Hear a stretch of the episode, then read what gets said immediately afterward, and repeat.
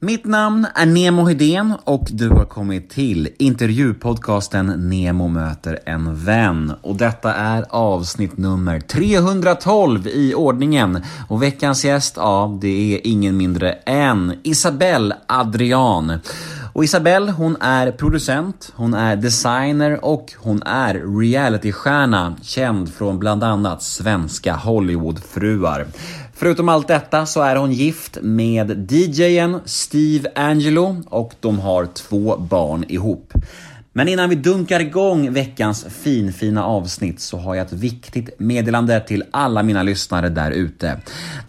I övermorgon, närmare bestämt den 4 november, detta är en onsdag, så har min sprillans nya podcast världspremiär. Och denna podcast heter Hedman Hedén, en beroendepodd.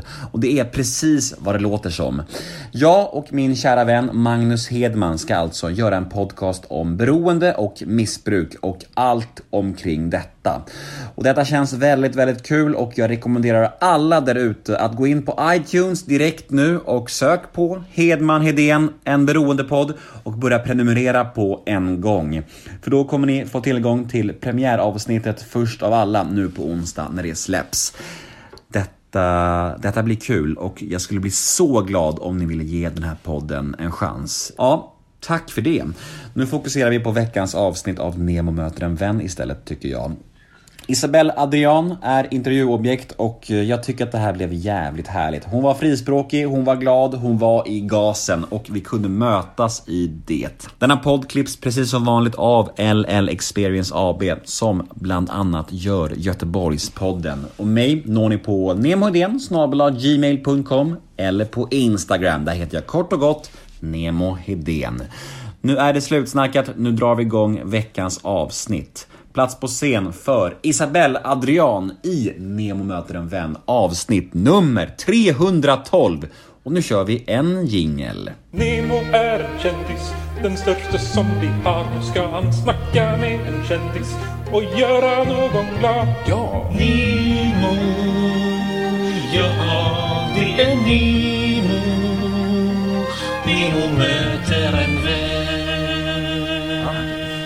Nu, nu kör vi igång det här Nemo möter en vän med Isabelle Adrian.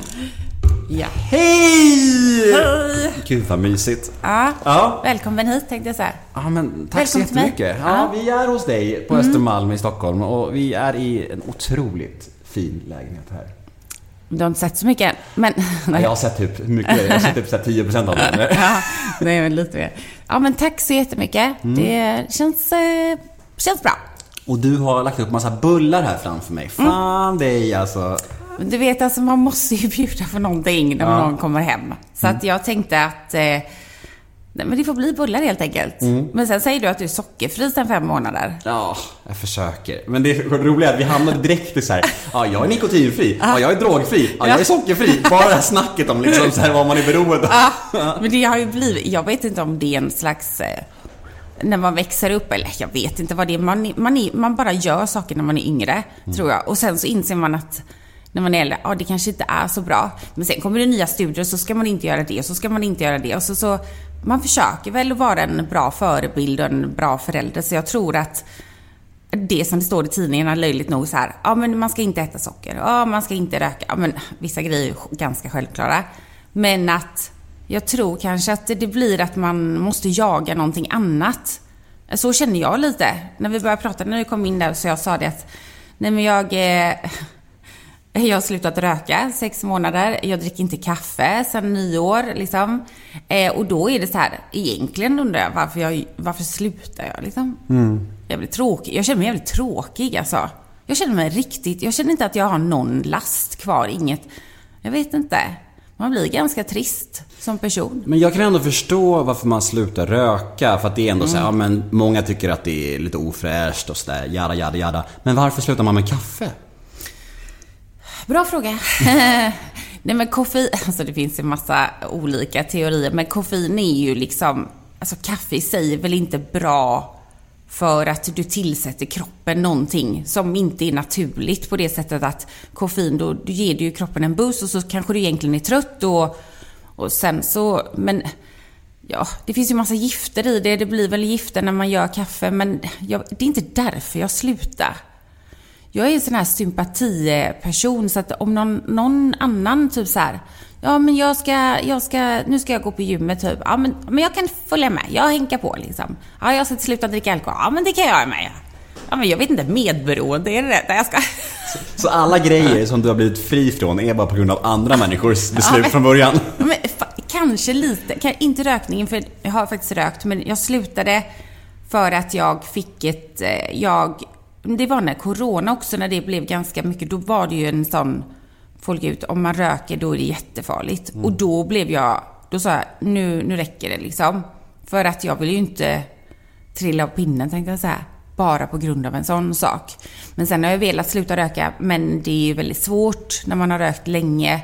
Alltså, även om det inte är jättemycket så just att ta det beslutet att helt, nu ska jag aldrig mer. Eh, och jag vill ju aldrig säga aldrig. Eh, men jag, jag är glad att jag gjorde det, men det var ju fruktans... Alltså fy fan vad jag mådde dåligt. Och det var ju med kaffe också. Det var ju, tänkte jag, då var det ju min man, han slutade, han bara, jag ska inte, han, han mådde inte bra. Han drack 15 koppar kaffe. Liksom, Är det på en- sant? Ja, per dag, du vet. Så börja med en espresso och sluta med en espresso. Eh, och han bara, jag mår inte bra av det. Han bara, jag ska nog sluta. Ja, okej. Och då var det ju liksom, eftersom inte han drack kaffe, så kände jag, ska jag gå och ta en kopp kaffe? Nej, men då, det spelar liksom ingen roll för mig. Jag kan dricka, dricka te eller något annat. Och så bara blev det att jag inte drack kaffe. Och sen känns det rätt, det känns ändå rätt skönt att kunna säga det. Jag dricker inte kaffe, jag har slutat. För det är ändå, det känns ändå som att det är lite, det är ganska svårt. Så då känns det lite så här, ja, visst. ka- kaffe är nog det enda, alltså, ja men koffein får man ju se det. Man får ju göra ett samlingsord till det liksom. Och koffeinet är väl det enda som jag är riktigt beroende av nu idag tror jag. Jag är liksom fri från alkohol, fri från droger. Eh, jag har aldrig snusat eller, eller rökt och nu är jag också sockerfri sedan sex månader. Men koffeinet, det alltså som småbarnsförälder, jag, Ah. jag kan inte se det ens. Jag är ledsen. Nej, nej jag, alltså vet du vad, jag kan relatera till. Jag hade inte heller tagit såhär, jag vill sluta med kaffe och så här, "Mwah", mitt i natten. Nej, det går inte. Det är ju liksom så himla viktigt att kunna, och jag tror, Ja, även om jag tycker så här, ja visst man ska ta hand om sig själv och man ska ta hand om, men det handlar också om psyket spelar roll lika mycket. För att, känner du att psyket, liksom att du inte, om du mår dåligt av att, eh, ja, men, till exempel sluta dricka kaffe och du har småbarn, då orkar du inte, då blir du ju tröttare och du liksom dåligt humör, då, då går det ut över allting annat och då är det inte heller. Så jag tror lite att man måste ta det i den takten man känner. Och känns det bra att dricka kaffe, men kör på det. Jag tycker liksom, vill du göra någonting, gör det. Alltså jag, för mig spelar det liksom ingen roll. Nej. Jag, jag tycker alla ska få göra som de vill. Jag dömer ingen. Folk får göra precis vad de vill. Men jag kände bara så här, men nu känns det bra. Jag har slutat dricka kaffe. Nu slutat, eh, ja men nu har jag ju liksom de här nikotin pouchesarna här va. Så, så kan jag, men socker däremot, jag skulle aldrig kunna sluta med det. Alltså jag skulle, all, jag är så sockerberoende tror jag. Eller bara, jag gillar godsaker liksom. Men då har du kvar sockret då och jag har kvar koffeinet. Ja. Då har vi en kvar. Ja, Ja. ja. men så kan man säga. Men det, bra. låter, det låter som att det som du är stoltast över av just de här grejerna är cigaretterna. Ja. Hur var det för dig i början av den, vad ska man säga då, det slutet? Var det så att, vi säger att dag ett när du var cigarettfri, var det jobbigt att vara kring rökare då? Eller var det mer så här bara, haha, jag är fri från det nu? Eller hur, hur, hur, hur? Alltså jag, eh, jag skriver ju alltid, jag skriver ju dagböcker, jag har skrivit dag. Jag har ju skrivit varje dag när jag slutade, hur det var liksom. Jag kan gå tillbaka ibland och titta på det. Det var att eh, jag stängde in mig första två dagarna. Nej, jag stängde in mig i mitt rum. Alltså vi var på, på landet i Skåne, vi har en gård. Jag sa inte till någon för jag var orolig att jag inte skulle klara det. Eh, jag bara stängde in mig. Bara, jag, mådde, jag mådde dåligt. Jag kände mig att jag, jag tänkte... Och jag, tänkte, jag brukar inte tänka på cigaretter så här, oh, jätte hela tiden. Men det var som att om jag blundade där, då gick det fan omkring en cigarett och bara Hallå, vill du inte... Ska du inte tända mig? Du vet sådär. Och äh, fruktansvärt. Det var det enda jag tänkte på. Alltså varenda sekund, första... Och så läste jag jättemycket och då skulle man typ vissla en sång när du blev röksugen. Du skulle... Alltså det, fanns så mycket, det finns så mycket tricks och grejer i boken. Ingenting hjälper ju. Suget fanns ju där, alltså hela tiden. och det är, jag tror mest att det är inte själva att jag, att jag blivit fri från ett beroende, men det är att det är så starkt. Att det, det känns lite som att inte det... Man kan inte, jag kan inte säga att man kan skylla sig själv lite, utan jag insåg nog inte vad ett beroende är förrän jag verkligen slutade helt bara från en sekund till en annan. Inga cigaretter, ingenting. Jag ska inte, jag vill inte, ska inte göra det. Men jag ville ju. Och det var ju inte... Jag ville ju inte, men min kropp ville ju. Den skrek ju. Alltså det var ju... Du vet, det, det, var, det var mitt liv. I en månad så var det dygnet runt. Och det, det är ju liksom eh, ett beroende. Och det är ju kroppen som får någon slags avtändning. Och det, alltså jag anklagar ingen som inte klarar det. För jag vet inte fasiken hur jag klarar det alltså. Nej.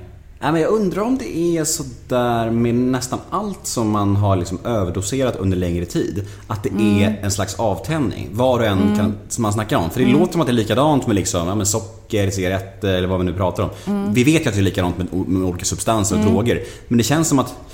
Jag, jag undrar om det skulle liksom vara likadant om vi, vi säger att om du överdoserar en liter mjölk varje dag i tre års tid och sen slutar du med mjölk. Tror jag att kroppen skulle reagera på det också? Jag tror att kroppen skulle kanske reagera på det. Men jag tror fortfarande ändå att det är psyket som tar störst smäll. För att eh, även om mjölk inte är beroendeframkallande så är det sättet att du faktiskt väljer att dricka mjölk. Det. Hur det ser ut, hur det känns, hur det smakar, hur du mår när du får dricka det. Och jag tror att det är samma sak med vad den väljer. Jag tror, att, jag tror precis att det är som du säger, om man överkonsumerar någonting och man då vill ju man ha det. Och det finns ju en anledning till varför man vill ha det många gånger. Men det är inte så att det bara slutar tvärt liksom. Nej. Och det... För mig var det lika jobbigt det sociala. Både kaffe och cigaretter och även alkohol. Eh, som liksom avstod många år helt och hållet. Det var ju det sociala som var jobbigt. Jag blir väldigt... Jag skulle säga att jag inte är så social längre. Alltså jag har aldrig varit speciellt supersocial, gå på middagar och sånt. Men det är ju verkligen det jobbigaste. När någon liksom, någon ska, någon, man går ut och dricker drinkar eller så, då ska ju alla röka. Eller om man går och fikar med en kopp kaffe eller om man ska hämta någon eller ska käka. Alltså det, allting i vårt samhälle är ju uppbyggt på sådana saker. Och då, är, då finns det ju där, då ska man säga nej hela tiden. Och det finns en aspekt med det också att en människa som säger nej till saker hela tiden blir också lite svårare. Inte på riktigt så, men den blir liksom... Den följer liksom inte med i strömmen. Så att om man ska göra någonting och sen så plötsligt har en person som hela tiden kommer in och så säger de nej till det och nej och så då måste man liksom, okej, vad ska vi göra då? Då måste vi, vill ha te, vill ha, nu, nu är det liksom lite komplicerat men det blir som att man, blir, man känner sig lite som en börda. Det blir liksom en extra grej hela tiden. Och då, blir man, då är det många människor som tycker så här, ja men det är nog lite, det är lite jobbigt och då blir det så här omständigt. Och med alkohol. Vill du ha ett glas vin? Nej tack, det är bra. Nej, okej, varför inte? Jaha, är det något fel på dig typ? Nej men jag, jag, jag väljer att inte dricka liksom. Okej, då är det den. Ah, okej, vad vill du ha istället? Och sen ska det pratas lite om det. Så spårar man ut på ett helt annat, eh, liksom, någonting helt annat. Och sen så blir det också att folk blir väldigt obekväma när de själv då ska sitta och dricka. Och sen så kanske då personen inte, så tänker de, är jag full nu? Eh, beter jag mig? Hon, de, kanske de sitter och, sitter de och dömer mig för att jag, du vet, det, det reflekterar tillbaka nästan som någonting negativt. Och det tycker jag har varit, det tycker jag fortfarande är jobbigt. Att man hela tiden jag tycker man får ganska mycket till, alltså man får ganska mycket uppmärksamhet som person när man är offentlig ändå. Det vill gärna frågas mycket, man är van att prata om sig själv. Ehm, och då fokuseras det liksom på varför gör du inte det? Och då blir det, det så här, det räcker. Jag vill kanske inte prata om det. Eller det finns liksom ingen anledning. Men det blir väldigt mycket fokus på det och det kan vara negativt och det tycker jag är det som är jobbigt. Det är lika jobbigt som själva substansen, att man inte har det liksom, eller use it. Men nu har vi pratat ganska mycket om lite mer oskyldiga substanser om man säger så. Med, med kaffe och godis och allt vad det nu är, så här, och socker och sådär. Eh, Men hur är det egentligen? Och nu nämnde du också att du kanske inte var så sugen på att prata om det. Men, men, men hur ser det ut med alkohol och droger för din del? I- Alltså idag? Alltså, har, är, det, är du helt clean från alkohol eller, eller tar ett glas ibland? Eller hur, hur tänker du kring det idag? Ja, men alltså jag har inte, jag, när jag sa här, jag, jag är inte jättesugen på att prata på det, var väl kanske cigaretter för att jag har aldrig gått ut och sagt Nej, jag att jag fattar. röker. Jag fattar, och, men nu röker jag inte så. nu är det okej.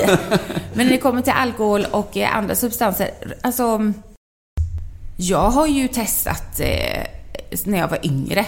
Alltså jag jobbade som modell i många år. Eh, och eh, då klart att det fanns ju mycket alkohol och droger. Men jag har inte, mm, jag fastnade inte riktigt för det faktiskt, som tur är kanske då. Eh, jag tror inte riktigt att det funkar så bra på mig. Om jag ska vara helt ärlig. Jag har ju ADHD. Och det har jag haft sedan jag var 12 år. Jag har fått för mig att jag, jag är väldigt kontrollerad. Jag vill ju gärna veta vad som händer och ha kontroll på situationer och så. Eh, och jag har aldrig känt, jag kände inte de gångerna jag testade att det var någonting för mig. Jag märkte liksom inte så mycket skillnad. Eh, och när det kommer till alkohol så, jag blir väldigt trött av alkohol. Alltså jag blir, alltså jag blir så trött. Alltså om någon bara, ska vi, ska vi ta ett glas vin eller två?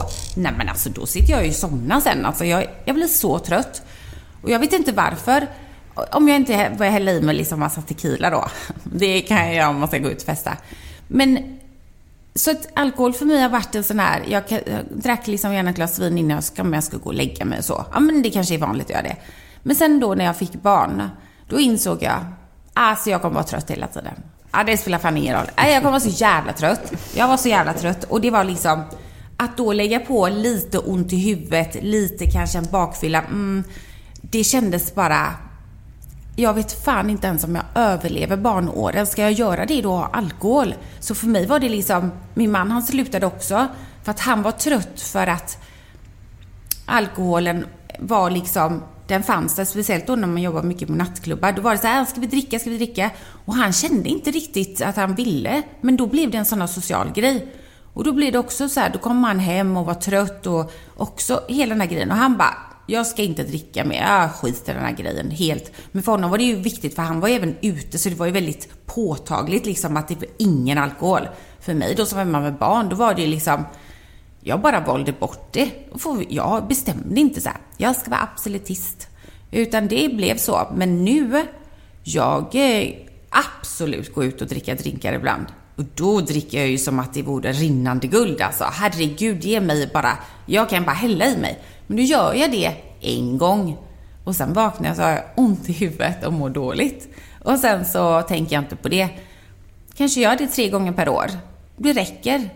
Eh, och det är liksom... Eh, jag behöver liksom inte... Jag är, jag är... Jag kan bli väldigt hög av, om man kan säga det ordet hög, av andra människor. Av att ha bra samtal, vara ute, se, så händer saker. Det blir jag, jag blir så här jättesprallig av det, så jag behöver ingenting annat. Jag känner Say hello to a new era of mental health care. Cerebral is here to help you achieve your mental wellness goals with professional therapy and medication management support. 100% online. You'll experience the all new Cerebral Way, an innovative approach to mental wellness designed around you. You'll get a personalized treatment plan from a therapist, prescriber, or both in a safe and judgment free space. Your cerebral therapist or prescriber will outline a customized plan with clear milestones along the way so you can get to feeling your best. With Cerebral, you're not alone in your mental health journey. We're here to empower you to live a fulfilling life. So take that first step towards a brighter future and sign up today at cerebral.com slash podcast and use code ACAST to get 15% off your first month. Offer only valid on monthly plans. Other exclusions may apply. Offer ends July 31st, 2024. See site for details. jag skulle... Men jag tycker det är jättekul att dricka drinkar om de är goda. Jag gillar inte att dricka bara för att jag ska bli full. Det har jag ju släppt sen jag... Du vet, det gjorde man när man var liten. Men, eh, men jag känner inte att jag har behovet av att dricka heller. Är din man fortfarande nykter eller? Mm. Fan vad grymt. Mm. Men han är också så här, alla de frågar så här, ja, var du alkoholist? Eh, Alltså han var ju verkligen inte det. Alltså han drack ju när vi gick ut och så och sen ibland när han jobbade. Men han, han vill bara inte dricka alls för han mår inte bra. Han är en sån person, allt eller inget. Han kan inte göra någonting mitt emellan. Nej. Han kör liksom, då vill han absolut inte. Då, då väljer han bort det helt. Ja, Men det var, låt, låter väl ganska mycket som hur det var för mig. Att, att liksom en, eh, vad säger man? En, en är för mycket och tusen aldrig nog liksom. Men om, man det, om det är så, om man är sån som person och att man känner att man lätt kanske blir hooked då. Då är det nog helt rätt att göra så. För att det här lite... Så var det med rökning för mig när man ser de folk så här feströker. tänker jag, vad fan feströker du för? Helt onödigt. Jag är ju... Då, då tycker jag, jag hade aldrig kunnat bara göra lite av det. För det har ju varit ett beroende.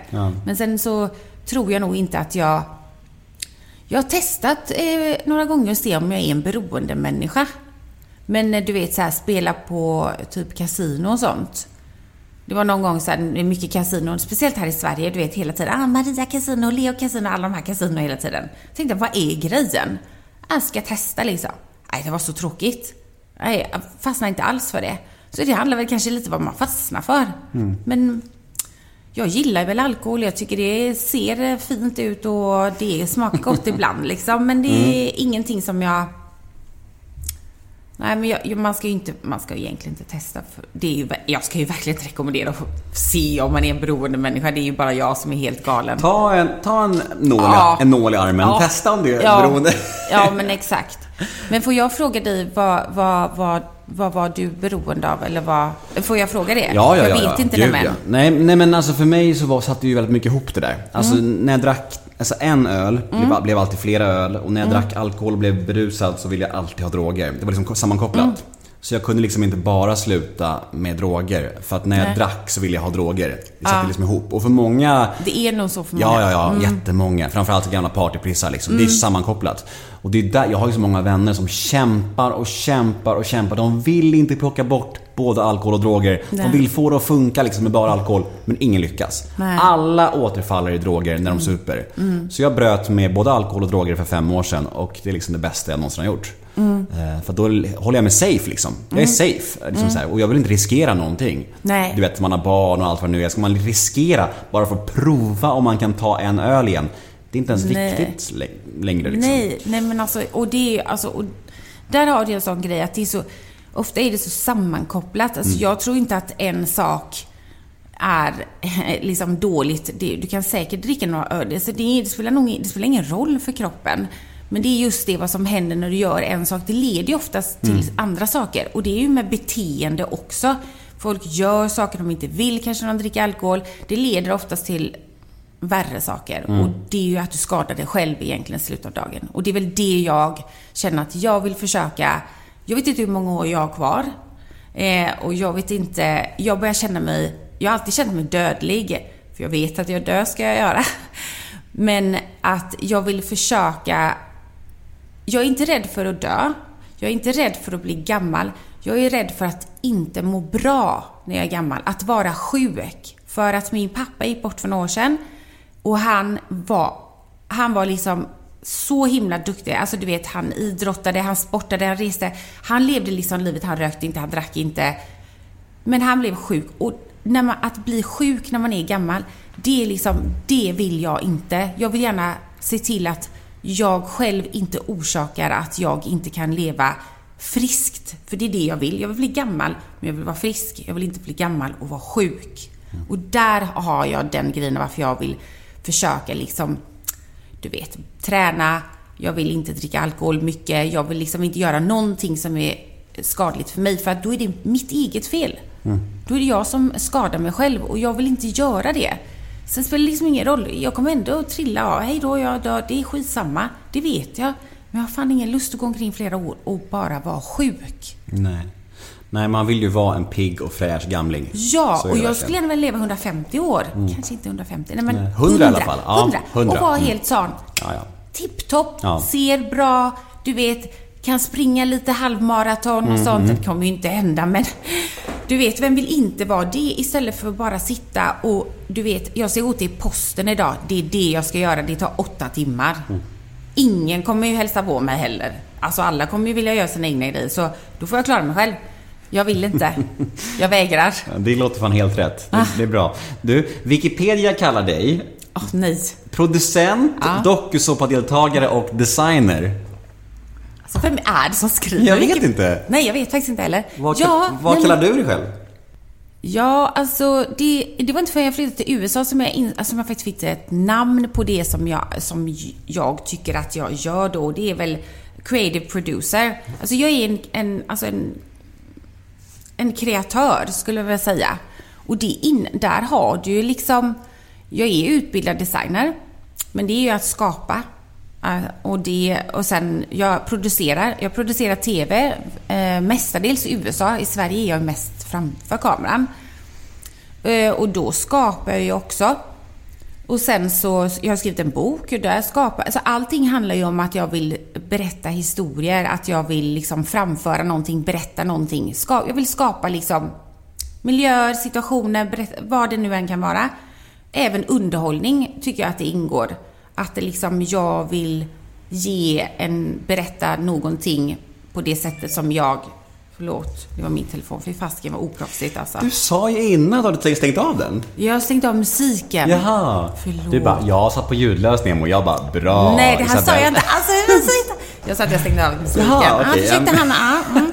Jag försökte. Okej, Ja, okej. Hör du att de här stolarna knarrar mycket eller? Ja, ja, det är okej. det inget. Nej, det är ingen fara. Nej, okej, vad sa jag? Jo, nej men jag skapar. Och det är med underhållning. Jag älskar ju att jag upptäckte ju så... Allt det som står på Wikipedia för att säga är ju egentligen korrekt. Jag är producent, eh, jag är designer, eh, jag är dokusåpa-deltagare om det var det det stod. Eh, men jag har ju också liksom och producerat både filmer och tv-shower och jag har ju skrivit en bok. Alltså, men du, och allt det, jag älskar att göra det. Vissa saker mer, vissa saker mindre. Men jag är nog ganska bra på just det. Prata. Jag är ganska bra på att prata. Så att, eh, men eh, jag upptäckte ju just att eh, underhållning, det var ju när jag började göra TV då. Och det var ju en dokusåpa. Det var ju inte riktigt meningen att jag visste inte riktigt vad det var då, det var så länge sedan. Men jag älskar liksom att, jag älskar det sociala, den sociala biten av att liksom psykologin bakom människor i olika situationer, i olika liksom, konstellationer.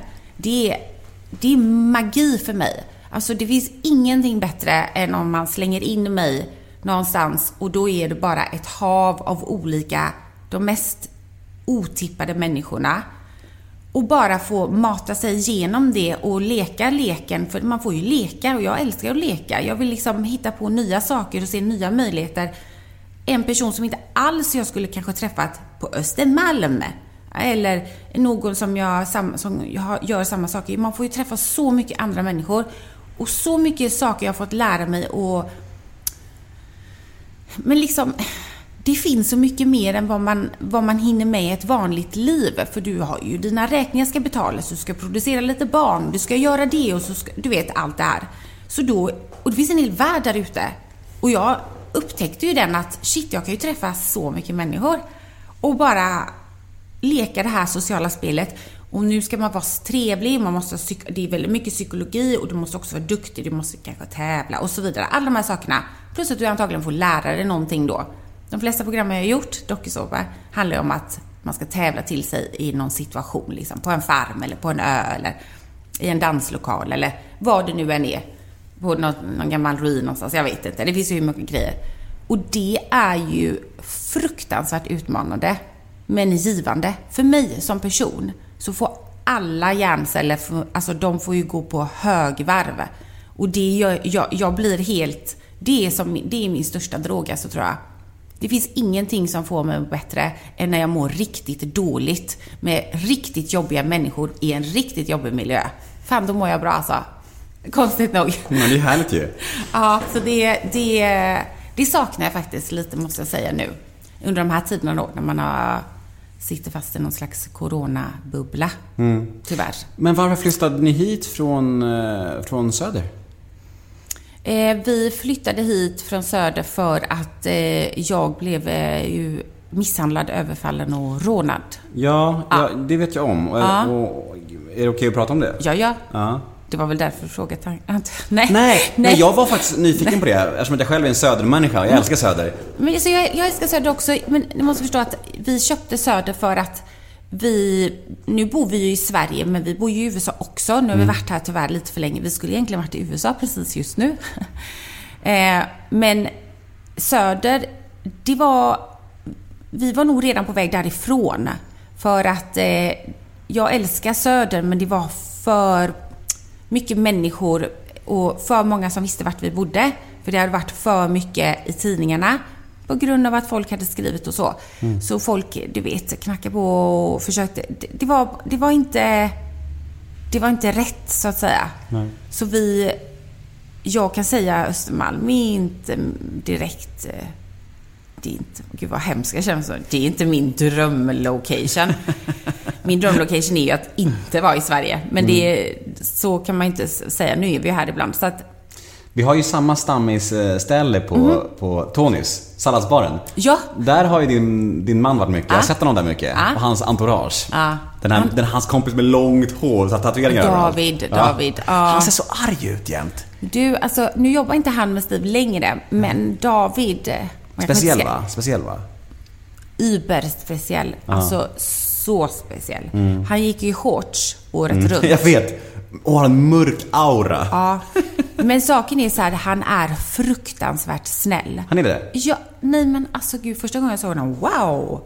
Alltså jag är ändå van, alltså jag, jag gillar människor av olika hur de får gärna se ut hur de vill. Det betyder inte hur, eh, att det reflekterar hur de är som personer. Men när han kom i shorts i snön, då tänkte jag, shit alltså, jag ska nog akta mig lite. Hur gullig som helst, hur snäll och bara vä- vänlig, så här, inget ont liksom, du vet. Alltså fruktansvärt som en typ gentleman som var i förr i tiden. Pratade, direktören kallade jag Steve då liksom. Så här, gammalt och ja och men du vet, vad här, det var någonting eh, väldigt charmigt med honom. Vad glad jag blir att han, att han är snäll egentligen. Mm. Ja, han var inte alls den här mörka. Jag förstår. Du tänker typ den norska så här, death metal. eh, Mm. Så, uh. Men ja, jag förstår. Jag träffade han på en tatueringsstudio eh, typ i Skanstull Mm. och, och då, eh, då hä- hälsade jag på honom för att jag brukar ju se honom på Mm. Tonys då. Och så nickade jag åt honom så här och då fick jag ett leende av honom för första gången. Jag blev så glad. Jag bara och han låg åt mig. Det känns så stort. Jag behöver, jag, behöver, jag behöver inte vara rädd längre. Skönt. Ja, men det är sjukt att hur många, att vissa människor verkligen kan se ut på ett Ja. sätt men inte alls vara så. Det är verkligen en person. Ja, vad bra, då vet jag Ja, det. Men du. Mm. om vi ska återkomma till, till um, överfallet och det där. då. Kan du inte berätta lite om det? För det lär finnas ganska många där ute som inte har så bra koll på vad som hände. Och jag har inte heller det. Mm. Jag vet bara att du var, ut, var utsatt för ett rån. Jag vet ingenting om vad som hände och så här. Jag valde ju att, eh, att va, jag har ju valt att inte eh, prata om det för att jag vet, vet vad, jag, jag bearbetar fortfarande lite varför eh, jag gjorde på det sättet jag gjorde. Jag tror att ehm, det var så pass traumatiskt. Eh, och eftersom inte det var... Jag blev ju... Jag, vi hade ett garage. Eh, och jag skulle gå till garaget eh, och hämta bilen. Det var på en fredag mitt på dagen, alltså klockan 12. Eh, och eh, när jag då sätter mig i bilen, då körde fram en bil och blockerade mig. Eh, och det kommer ut fyra maskerade män med vapen och, och liksom ja, tar sig in i bilen, misshandlar och rånar. Ja, men jag, de gjorde ju allt. Alltså, de slog mig liksom och jag började fighta tillbaka. Eh, ordentligt liksom. Så jag fick ta rätt mycket stryk. Men det var hela grejen att jag var ensam och att jag visste att det var mig de var ute efter för att de frågade efter vissa saker. Så jag förstod ganska snabbt att det var mig de var ute efter. Och precis efter det tog slut, då åkte de iväg. Då stack jag från bilen och rymde ut in i hotellet och larmade. Helt blodig, jag måste sett ut som, jag vet inte, hej kom och hjälp mig. Och då hade inte de hunnit komma ut ur garaget. Så på plats så blev faktiskt en, en blev tagen på plats. Så det blev ju en superlång process. Eh, att ett, ta fast de andra.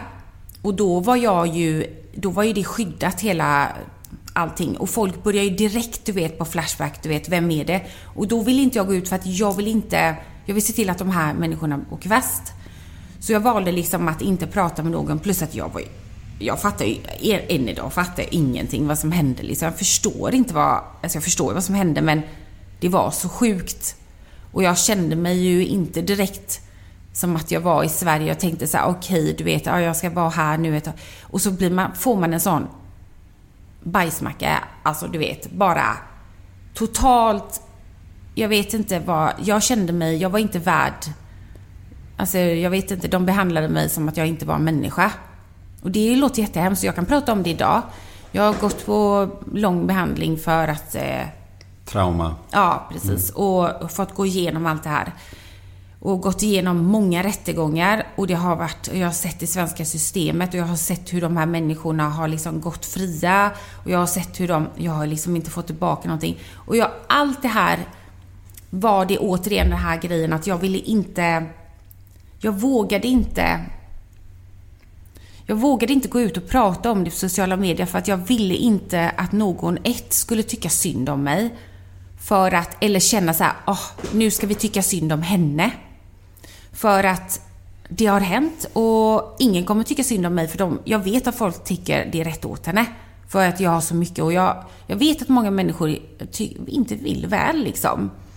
Så jag valde liksom att gå i total lockdown. Alltså jag gick inte utanför dörren på tre månader.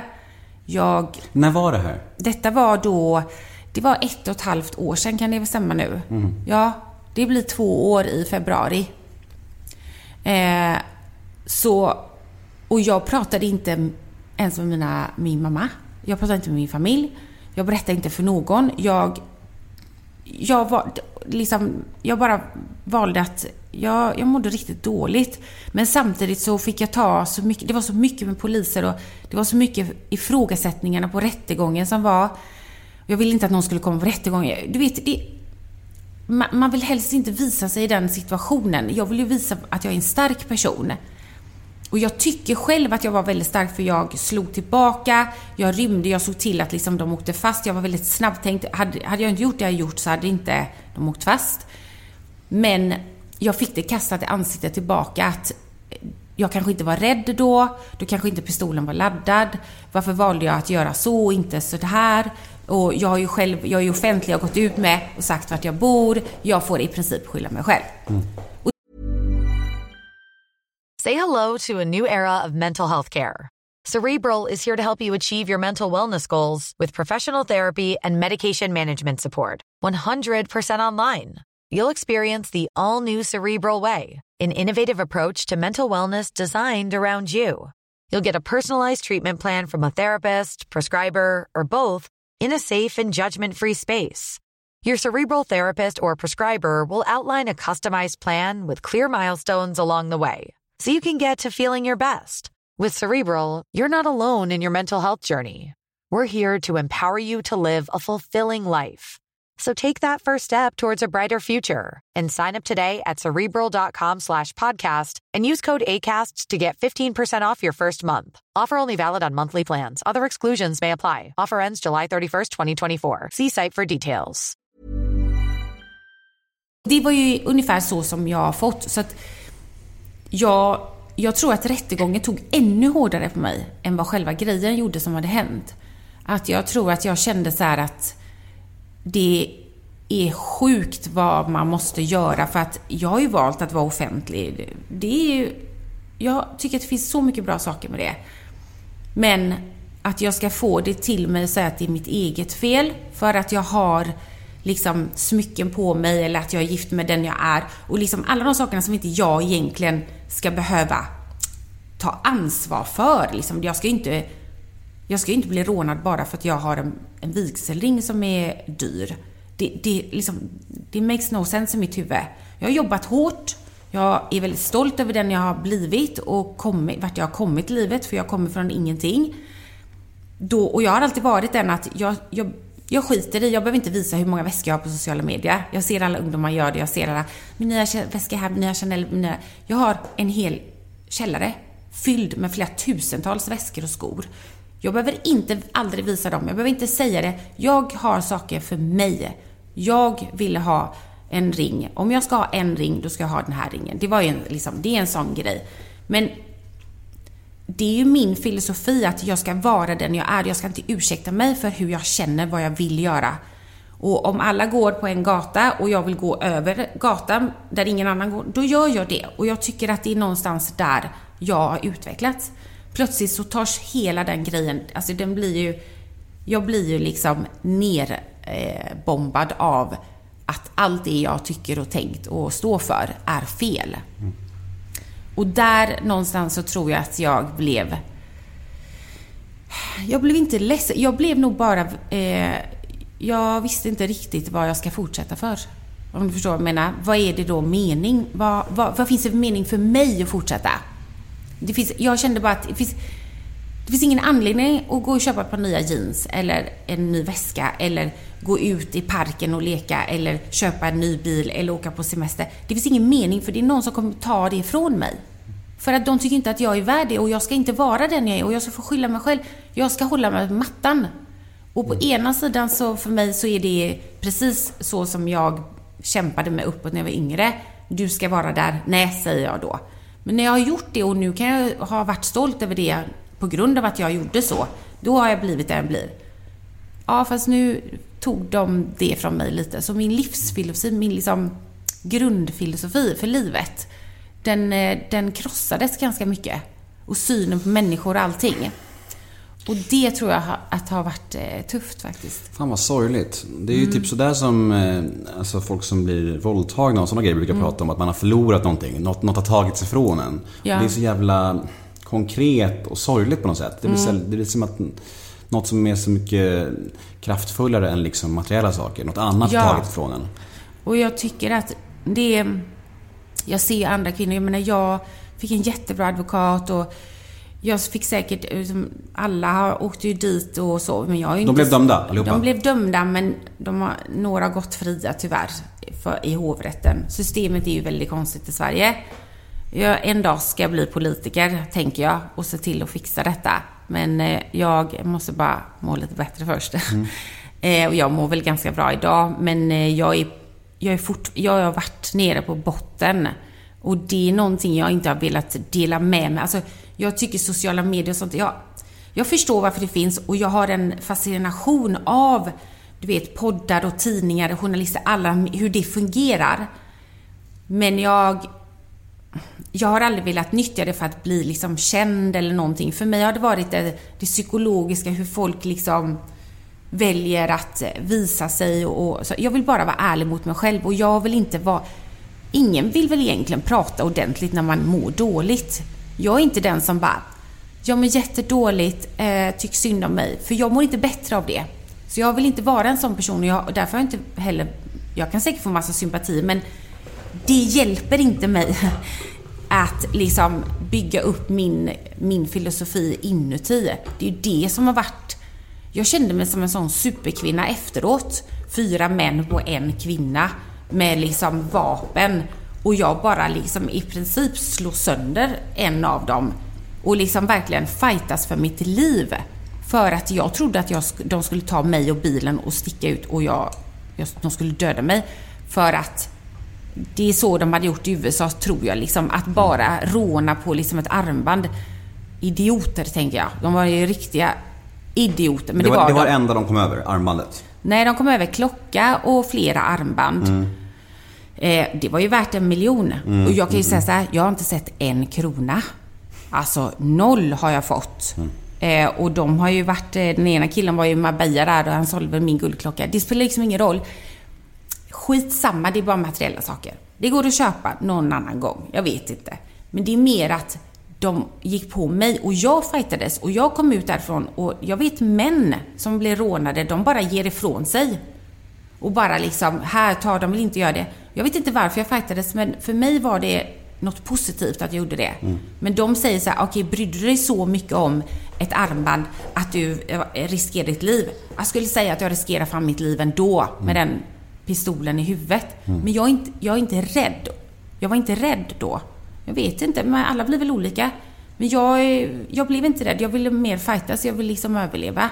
Och det, det är det som gör att jag fortsätter. Att jag vet att jag kände att jag gjorde rätt, även om alla andra säger att jag gjorde fel. Men hur kom de in i garaget? Ja, det är en bra fråga. Ja. Det här är ju någonting som är nedlagt nu. Men jag, det är så mycket saker som ingen... Det där garaget det ska vara övervakat 24 timmar per dygn och det, eh, hotell Hilton har ju det som sin valet. Det går alltid folk där. Ingen kommer in om man inte har en blipp. Definitivt inte med en bil. Alltså, det skriker att nog... Och kamerorna slutar fungera precis under överfallet. Du vet, det är så mycket saker. Shady, Ja. shady, shady. Ja, det är väldigt shady. Och jag vet ju mer saker liksom, men staten hade ju liksom de åklagade, åklagaren, de, han satte på andra punkter och jag vet att det var ett inside job. Jag vet, då han, en av killarna har till och med sagt att ja, de skulle ta mig liksom. Och de fick tillgång till garaget, men det det var liksom inte med, du, du vet, ingen som fortsätter och jag orkar liksom inte gräva mer än det, men det är ju ingen som bryr sig. Alltså det är ju ingen som bryr sig. Vad sa Steve? Uff. Det vill inte jag prata om. Han f- alltså vans. Ja, jag vet inte. Han känner sig maktlös också. Alltså totalt maktlös. Han... Eh, jag tror att eh, han är väldigt ledsen. Alltså han kanske inte säger det, men jag vet att han är väldigt ledsen för att det har hänt mig. Och att han inte kunde göra någonting åt det, att han inte var där. Och att vi har tagit så mycket åtgärder säkerhetsmässigt, alltid, under alla åren. Alltid haft vakter med mig, alltid haft någon med mig. Precis bara sex månader innan detta hände hade vi liksom... Då har man hört den här svenska fågeln så här. Du ska inte tro att du är någonting. Varför ska du ha för säkerhet? Det är ingen som bryr sig om dig ändå. Du vet, precis börjat... Jag, jag har varit så här, äh, skitsamma, jag, jag, jag klarar mig. För annars har jag alltid haft folk med mig. Han har ju entourage. Det är inte bara ett entourage. Jag har ju också folk oftast med mig. Det är inte bara kompisar. Det är ju även människor som är där för att skydda en på något sätt. Det blir ju så. Och man omger sig med vissa människor och det... Men jag var själv liksom. Och det... Du vet, jag slår mig själv hårt varenda dag för att jag lyssnade på människor. De ska ju, de vet, för de vet ju inte, de kan ju säga vad de vill. Men det är inte normalt kanske då. Det hade det varit i USA hade det aldrig hänt. Alltså aldrig. Vad säger man till sina barn om en sån här grej? Man säger ingenting. Nej. Jag låtsas som ingenting. Och det kan jag säga så här, det var nog... Du var ju det blodig. en av Du var ju helt sönderslagen. Ja, men jag var ju på polisstationen många, många, många timmar. Ja. Och sen åkte jag tillbaka till vår lägenhet på Söder. Eh, och tog en dusch innan jag kom och träffade mina barn. De vet att jag har blivit rånad på en väska. Det var en kille som tog min väska. De är vuxna och de kommer förstå det och det kommer lösa sig. Men jag har ingen lust att sitta och säga detta till dem. För att jag vill inte att de ska få den synen. Nej. Alltså det är onödigt, men det har ju varit jättesvårt att vara happy happy varje dag eh, för dem liksom. Men de har säkert kanske känt av någonting, jag vet inte. Tycker du att det är jobbigt nu att vara själv eh, och parkera med bilen och sådär, eller vara i garage? Eller har det påverkat dig så också? Jag är ju då, jag är ju blatte kan man säga. Min pappa var från Spanien så jag är ju halvt utlän, utlänning då. så jag kan ju Latino- säga, latinoblad. latinoblad. Ja jag eh, åker nog inte ut till förorten i min bil fullt pådragen med topp till tå guld liksom. Det gör jag inte. Det har jag dock aldrig gjort annars. Nu ska vi säga, jag hade ju livvakter många månader. Sen så hade jag ju larm och grejer och det har jag ju fortfarande.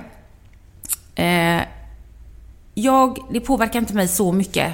Jag, eh, Ja, snabbt som fan så började jag faktiskt köra den bilen som jag hade då. Många tyckte ju bara skick, alltså, skicka bilen, vi köper en ny bil. Nej, jag ska ha den här bilen. Det var som att jag var tvungen att ta mig igenom det.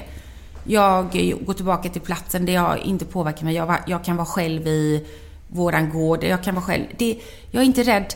Jag är inte rädd alls faktiskt, när det kommer till det.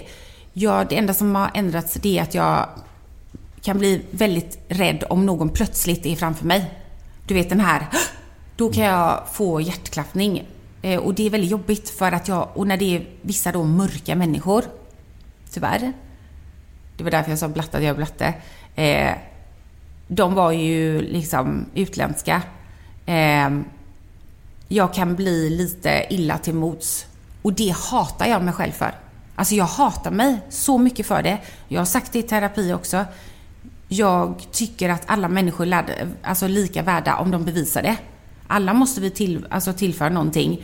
Eh, men tyvärr så ryggar jag gärna tillbaka lite om det kommer, om det är liksom om jag åker till bensinmack på kvällen och det är liksom tre stycken ungdomar, liksom lite äldre då, 25 utländska killar som står där och liksom snackar.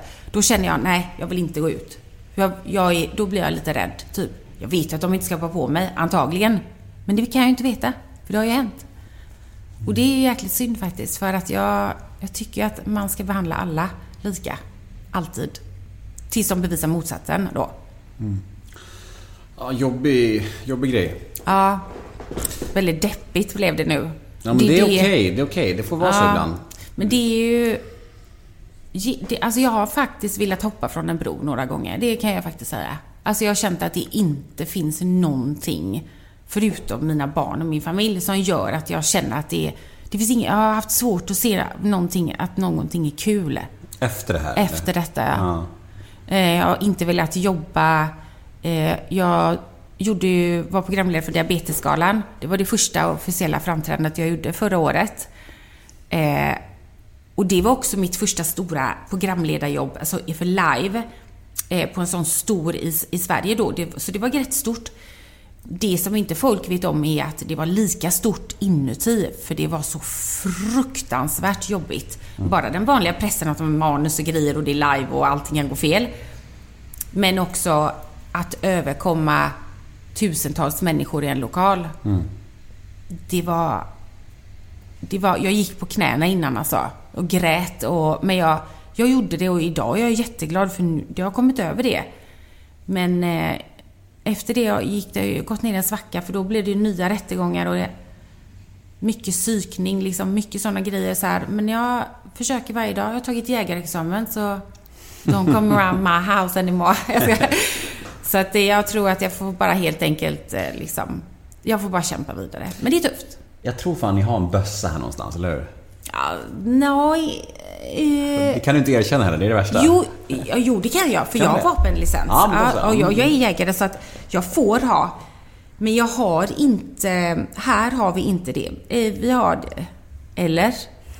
nej, jag ska. Ehm, nej, jag har faktiskt inte det här. Ja. Eh, men vi har det i, på gården och så. Men... Ja.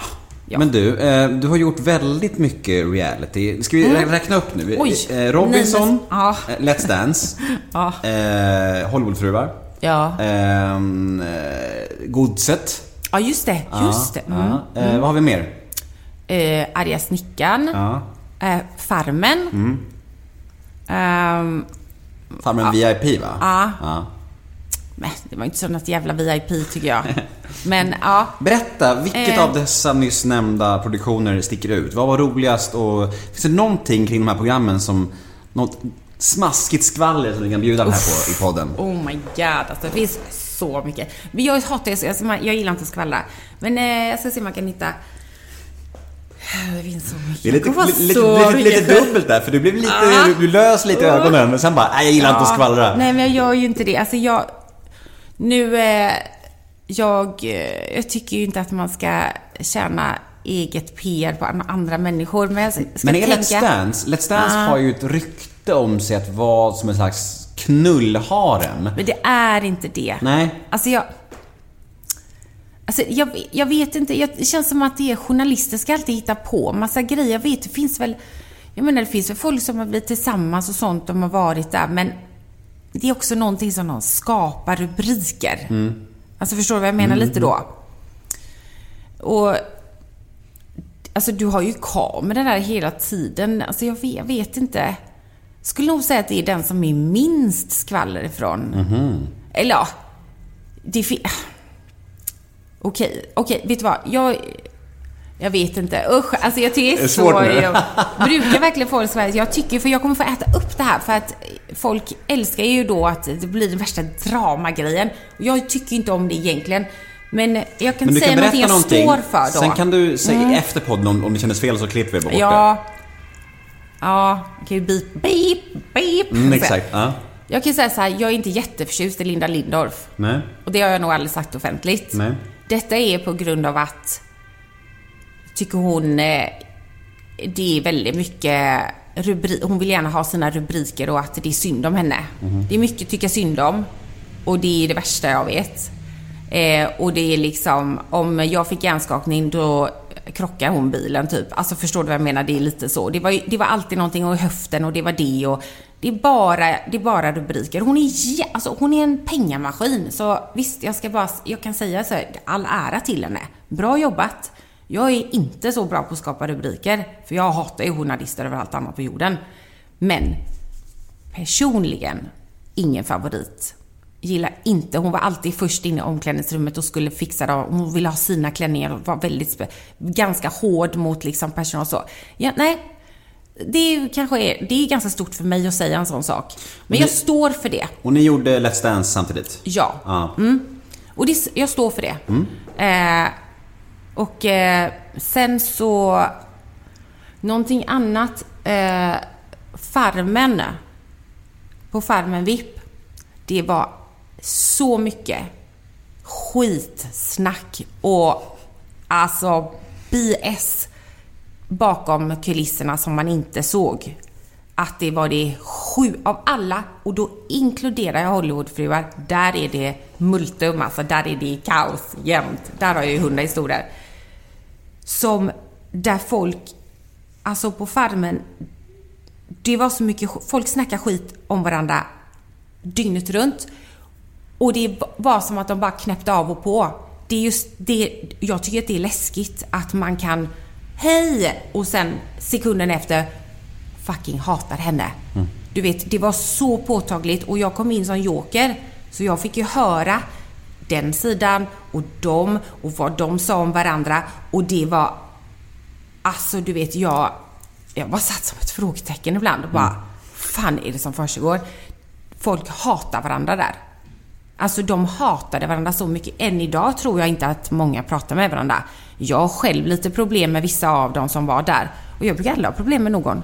Jag är till och med kompis med Gunilla. Förstår du då hur hög min tröskel är? Där hade vi en sån lekskolenivå av det man visar för kameran, det är inte så man är på riktigt. Nej. Tyvärr säger jag. Sorry Doggelito, Sorre, Sigrid och alla, alltså alla de som var med. De var så himla falska mot varandra. Jag kanske också var falsk, men det är ju en del av spelet. Men wow, det var på en helt annan nivå av skitsnack. Det är intressant ändå att höra. Ja, det, ja, det, det... Jag menar, på Hollywood, för där säger vi åtminstone vad vi tycker och tänker. Det gör man inte på Farmen. Nej. Där var det som typiskt svenskt och det var... Jag gjorde ju Farmen för att... Jag gör ju tv-program för att jag vill göra... Jag behöver inte pengarna. Nej. Det är inte så mycket. Om man jämför med Hollywoodfruar, finns ingenting som ger mig mycket pengar. Om man jämför med det. Är det överlägset mest? Ja men snälla, det går inte ens, det går inte ens att... Det, det, alltså det finns inget program som jag... Men jag har jobbat med det i tio år, vet du. Jag får ju han, fick ju förhandla varje, varje år min lön. Så min lön där, jag kan jobba i tio år för vad jag jobbar en månad med det. Men eh, du, kan, att- du kan inte säga summor eller? Hur mycket fick Ja, du nej, sista jag kan, året? nog, på jag kan nog säga, jag vet, nej jag får nog inte säga exakt vad jag fick, men jag kan säga det är över miljonen i alla fall. Alltså, du vet. Och, det är inte och, och, en första, hel och säsong. första året då? Uff, det är fan mycket pengar ändå alltså. Jag kommer inte ihåg exakt vad jag fick om jag ska vara ärlig. Men jag skulle nog säga att det var i alla fall åtminstone en kvarts miljon. Om inte mer. För då var det ganska många episoder. Sista åren gjorde jag bara fyra episoder, du vet, och fick ändå... Så att jag gör ju inte, jag kan inte göra, jag vill ju göra sådana här tv-program för att jag tycker att det är kul. Jag gör ju inte det för pengarna. Jag gör det inte för exponeringen. Jag gör det för att jag vill åka till en farm och lära mig hur det är att, att sköta en farm. Och sen så älskar jag ju spelet också då. Men det är bara därför, inte pengarna. Så det är ju därför jag också valt att göra massa typ så här godset, så här lite så här. Jag väljer program som jag själv vill göra. Alltså du vet, vad, är, vad heter det här, eh, Fångarna på fortet? Älskar att göra Fångarna på fortet. Är så roligt. Jag kollade på det när själv när jag var liten, du vet. Det är sådana grejer som jag... Jag kan ju leva upp mina så här bucket list-fantasier som jag velat göra sedan jag var liten. Det kan jag göra med TV. Blir det mer Hollywoodfruar tror du? Nej, det tror jag inte. De Nej. har ju lagt ner den. Ja. Finns det någonting som kan få dig att göra en säsong till? Du får fem miljoner. Nej, jag, jag gör det. Ja. Jag älskar Jag tycker det alltså, Nu har jag börjat göra Hollywood för nu. Jag kan ju inte sluta. Jag tycker det är. Jag älskar ju att göra TV. Jag tycker, de sista, de sista två åren gjorde jag ju liksom lite grejer bakom också. Eh, jag hade absolut kunnat göra mer Hollywoodfruar. Eh, det är ju inget jobbigt alls. Men, eh, för nu har jag börjat. Men hade jag fått göra om allting från början och vetat att jag skulle vara i Sverige. Så vet det fan om jag hade gjort Hollywoodfruar. För att det har ju satt mig att jag är bara det när jag är i Sverige. Jag är ju bara en Hollywoodfru. Jag är ingenting annat. Jag är ingenting av det som är på Wikipedia. Jag kan ingenting annat. Det enda jag vet är om man snackar och bråkar med Gunilla. För svenska tittare. Varje dag på TV3 går Hollywood för jag fortfarande. Jag kan fortfarande få folk komma fram. Oj, jag trodde du var gravid. Men snälla, det var ju liksom åtta år sedan. För att...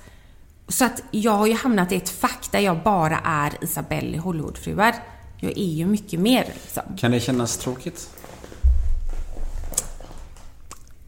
Det finns en tid jag hade sagt att det hade varit det är jättetråkigt. Men det är ju också vem jag är. Alltså Hollywood har ändå visat... Jag, jag är ändå verkligen precis som jag är. Jag är väl lite mer sassy på TV, att jag är lite mer snärter av och liksom... Du vet, är lite evil. Men det är ju en stor del av mig som människa, så jag vill ju inte ta tillbaka det.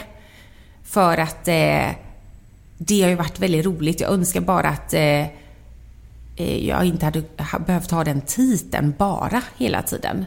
Men det är ju någonting bra, någonting roligt. Jag fick ju en jättestor... Jag har ju gjort en annan TV-show i USA på NBC. Och, eh, som heter Euros of Hollywood. Jag tror att TV3 köpte in den. Och där, den såldes ju till 17 länder. Jag menar, allt, alla de åren på Hollywoodfruar, allt TV jag har gjort har ju lärt mig så mycket att jag till och med fick ett sexårskontrakt på NBC. Jag säger ju tack istället. Och där fick jag ju lära mig så mycket. Jag, den erfarenheten och de kunskaperna jag har inom TV, den är ovärderlig för mig. Och f- även för svensk TV om de bara hade kunnat få rumpan ur sig.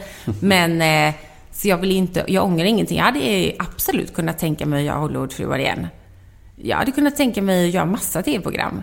De vill ju väldigt gärna göra en TV-show om mig. Där vet jag inte om jag vill riktigt. Jag tycker inte att jag är så intressant. Typ kanske. en reality, de följer dig i vardagen de, typ. ja, här i Sverige. Och det har jag... Oh, det, uh, uh. Jag vet inte om jag ska utsätta mig. Jag hade nog sagt ja om inte det här överfallet hade hänt. Mm. Jag vet inte om jag vill utsätta min familj, alltså mina barn, om de ska bli mer utsatta än vad de redan är. Mm. Där har jag lite så. Men jag älskar ju att göra TV-program. Jag vill gärna leda program. Jag älskar ju att träffa de här människorna, galna, konstiga. Det är så konstiga människor på TV. Jag tycker det är fantastiskt. Din trötta man kikade ut nu Mm. och eh, har jobbat i natt. Du, får jag fråga hur er relation mår? Den mår bra. Ja. Ja, den mår jättebra. Alltså det har varit lite tufft nu med att vi har fått deras eh, Swedish House Mafia-turné skulle ju börjat i. USA nu i augusti, september. Och jag skulle även gjort en ny TV-show i USA från augusti. Det blev ju uppskjutet liksom. Så allting är ju på hold. Det har väl varit kanske lite, det har ju varit jag tror att det är mer jobbigt för honom att jag är så jävla förbannad att vi ska vara kvar. Eh, men eh, relationsmässigt så tycker jag att... Eh, fan, jag tycker det är rätt bra alltså. Det, Skönt. vi, vi, vi har det bra. För det går ju ständigt rykten om att ni ska gå isär och så här. Jag, go- jag, Ja, jag googla, googlade ditt namn och så kom upp typ högst var så här, nu går de isär, nu går de isär. Man bara, fast det verkar ju inte ni göra. Nej, jag Nej. vet. Men det är som jag... Men folk har liksom inget bättre att skriva om. Nu har de inte skrivit... Jag tror inte... Nu folk, jag or, vi orkar inte dementera. Nej. För två år sedan valde jag också efter överfallet att inte ha barn och man och så mycket på sociala medier. Ytterst sällan. För att då utsätter man inte heller för de här spekulationerna. Men vi har varit tillsammans i 15 år. Alltså, för att vi säljer våran, vårat ställe på Söder betyder inte det att vi ska skilja oss. Nej. Alltså, jag fattar inte var det kommer ifrån heller. Det kommer från någon som sa det i någon podd någon gång, tror jag. Och det var ett rykte och vi har båda dementerat det flera gånger. Men till slut, alltså jag har bättre saker för mig än att gå och dementera saker. Jag bryr mig faktiskt inte om folk tror att vi är tillsammans eller inte. Jag vet ju vad sanningen är. Och om de inte... Men jag tror att folk vill att det ska vara så. Tyvärr. Det är ju därför vi flyttade från Sverige från början. För folk var väldigt... Alltså de slashade våra däck och de vill inte att vi ska vara så här. Det är mycket skitsnack alltid. Så vi åkte ju härifrån. Nu när vi kommer tillbaka, då kommer det ju tillbaka. Det vet vi. Alltså vi var inte... Vi fattar, vi, alltså vi vet ju hur folk är. De vill ju att vi ska misslyckas. För vi båda två är framgångsrika. Varför ska vi få ha det bra? Nej då. Så, men ja, nu kan ju du då... Ja, han hade väl inte legat och sovit här om, om vi hade då skilt oss för hundra år sedan. Jag vet inte, jag tycker det är så konstigt. Men det är klart att jag tyckte det var jobbigt. eh, Vi tyckte att det var jobbigt för barnen om de hade sett det i tidningen. För de hade ju blivit väldigt förvirrade. Jag fattar inte, det där, du förstår varför jag inte gillar journalister så mycket. Ja, ja. Men nu orkar jag inte ens bry mig liksom om vad folk tror. De får tro vad de vill. Vi tillsammans har varit tillsammans i hundra år liksom. Kommer antagligen vara tillsammans i hundra år till. Vad är det bästa och eh, sämsta med Steve? Eh, Vågar du säga det sämsta? ja, gud ja absolut. Alltså, allting är ju... Alltså, det sämsta... Det bästa med honom är att han... Jag vet att han är den som finns där. Han är inte den killen som sticker när det blir jobbigt och bara vill vara där när det går bra. Och han är den största, tysta supporten och pushar så hårt på det han tycker är bra och vad, jag, vad han vill att jag ska lyckas med. Att det, för- han slår alla killar jag någonsin har träffat innan. Det finns ingen som ger mig så mycket liksom pepp och finns där även om inte vi väljer att gå på events, för han vill aldrig gå på events. Det är någonting som är dåligt med honom, att han aldrig vill gå ut. För han dricker ju inte så han går ju aldrig på event, han går ju aldrig på röda mattan. Han vill absolut inte göra sådana saker. Eh, det kanske är det sämsta, men det bästa är ändå att han... Alltså, ja, man kan stå på röda mattan med någon 25 000 gånger, men när det verkligen gäller, då kan de sticka. Han har ju visat mig tusen gånger att eh, han liksom inte backar för någonting. Han finns där, kommer alltid finnas där. Och han kommer alltid hjälpa liksom. Och det tycker jag, alltså det är så värdefullt att jag, jag kan nästan bli typ lite gråtfärdig. Plus att han är världens bästa pappa. Alltså, vi har så kul när vi är tillsammans, alltså när vi har så familjen och när vi reser och sånt. Alltså han är jättebra pappa. Så det är verkligen bra. Dåligt då att han kanske inte går Vi går inte så mycket på restauranger och sånt. Nej. Men jag gillar inte heller det så mycket så det är inte, det är inte så farligt. Du får säga åt honom och lyssna på det här sen så kan du säga så här. Ja. Mm. Du får höra jättemycket fint om dig och så får du höra också vad du kan göra lite annorlunda. Ja, precis. Men han är, väldigt, alltså han är, väldigt, eh, han är en väldigt, väldigt bra kille liksom. Eh, ibland önskar jag att han kunde säga lite mer, men han är väldigt så att han inte bryr sig om någon annan, vad någon annan tycker och tänker. Och ibland har det varit lite jobbigt när man kanske då vill då säga någonting. Men kan, ja men, eh, liksom det här, liksom, ja, men kan inte du bara följa med för det ser bra ut och folk har ju skrivit. Ja men skit i det. Och det är ju korrekt, man ska ju skita i det.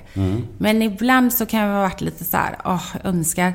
Men samtidigt så är det jävligt skönt att han inte bryr sig, för jag bryr mig inte. Och liksom att vi kan- bara kan känna att det är så stabilt att vi inte behöver någon annans ja eller nej liksom, eller vad någon. Vet du vad, det spelar liksom ingen roll. Det är han och jag. Och det har alltid varit. Och det så, jag till och med när vi skrev min bok, det handlar ju om att det är liksom tillsammans, då kan man ta över världen. Ensam kan man inte. Man måste vara på samma liksom. Man måste förstå att man är ett team. Sen spelar det ingen roll om ingen annan tror att man är ett team. Det är många gånger bra. Men eh, det är liksom, ja. Ha- Jag gjorde ju Värvet faktiskt. Det var ju länge sedan. Då frågade han, ah, vem, ska, vem tyckte du ska... Ja, då sa jag, tyckte att han ska intervjua Steve. Så då gjorde han faktiskt Värvet. Han är också väldigt sparsam med allting. Nu vet jag också, bara för att nu håller de ju på innan de ska släppa nytt och sånt där då. Det kanske jag inte får säga, jag vet inte. Du frågar honom sen. Ja, ja, det jag tror att jag får säga. Men blev han, blev han nykter eh, alltså, av egen fri vilja eller, eller var det så att han tog hjälp från någonstans? Eller hur? Nej, han, blev, han bara slutade dricka. Ja, Ja, det liksom han inga- behövde ingen hjälp. Nej, nej, Nej, han bara... Uh, Ja. Nej, han bara, jag vill inte dricka mer. Ja, vad skönt. Du, vi ska köra lite snabbfrågor nu. Ah, Är du med? vänta. Ta en klunk.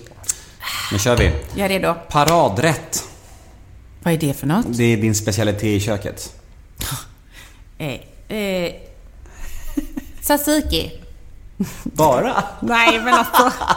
Vadå, en Paella typ. Någonting som är bra på... Paella. Paella, bra. Eh, Vad missbrukar du? Nikotinpouches. Vilken egenskap hos dig själv föraktar du mest? Att jag är så hård mot mig själv. Jag föraktar det. Ångesttrigger. Komedier. Så totalt ångest. Alltså, jag får sån ångest av det. Fy fan. Och gymmet också. Mm. Vad har du orimligt gott självförtroende inom? Hur bra jag är. Alltså hur bra jag är på mitt jobb. Absolut. När grät du senast? Oh. Oj.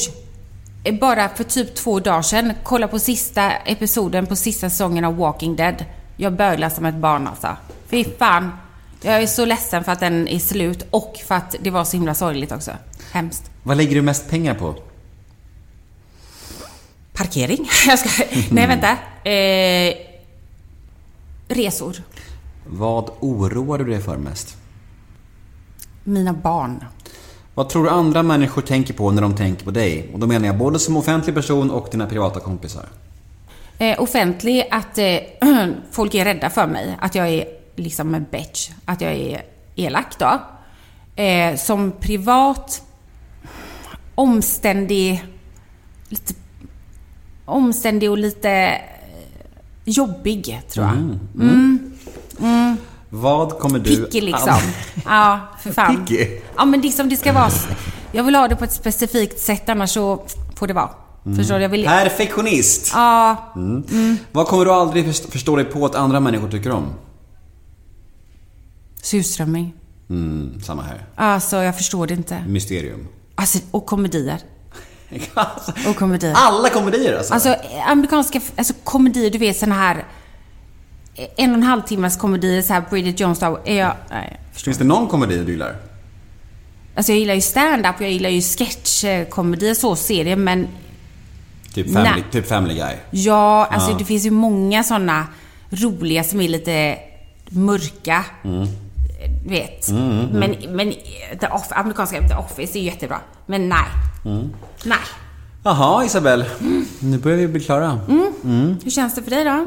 Jag tycker att det känns bra. Bulle? Nej, Nej. fortfarande inte. Nej. Jag börjar närma mig ett halvår som sockerfri. Så Alltså att, det är fan fantastiskt. ah, så skönt. Jag äter Vilken socker, det- frihet! Ja, jag ska inte säga att det sista jag gör innan jag somnar, det är att äta godis. Alltså jag kan känna lite avundsjuka och sen känna, lite, känna lite så här, Nej men gör galning. inte det. Gör inte det, för det finns ingenting jag önskar mig. Hade jag bara kunnat sluta med socker, då hade jag nog blivit fitness, eh, alltså tävlat i fitness tror jag snart. Mm. För det förstör ju hela mitt liv alltså. Vad ligger i pipen nu då, framöver?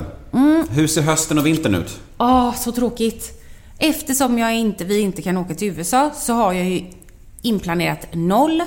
Men jag har kommit till freds med mig själv och att det kommer 2021 istället. Och att eh, just nu så har jag... Eh, jag har nog inget direkt, eh, om man ska säga, jag är inte typ aktuell med någonting speciellt.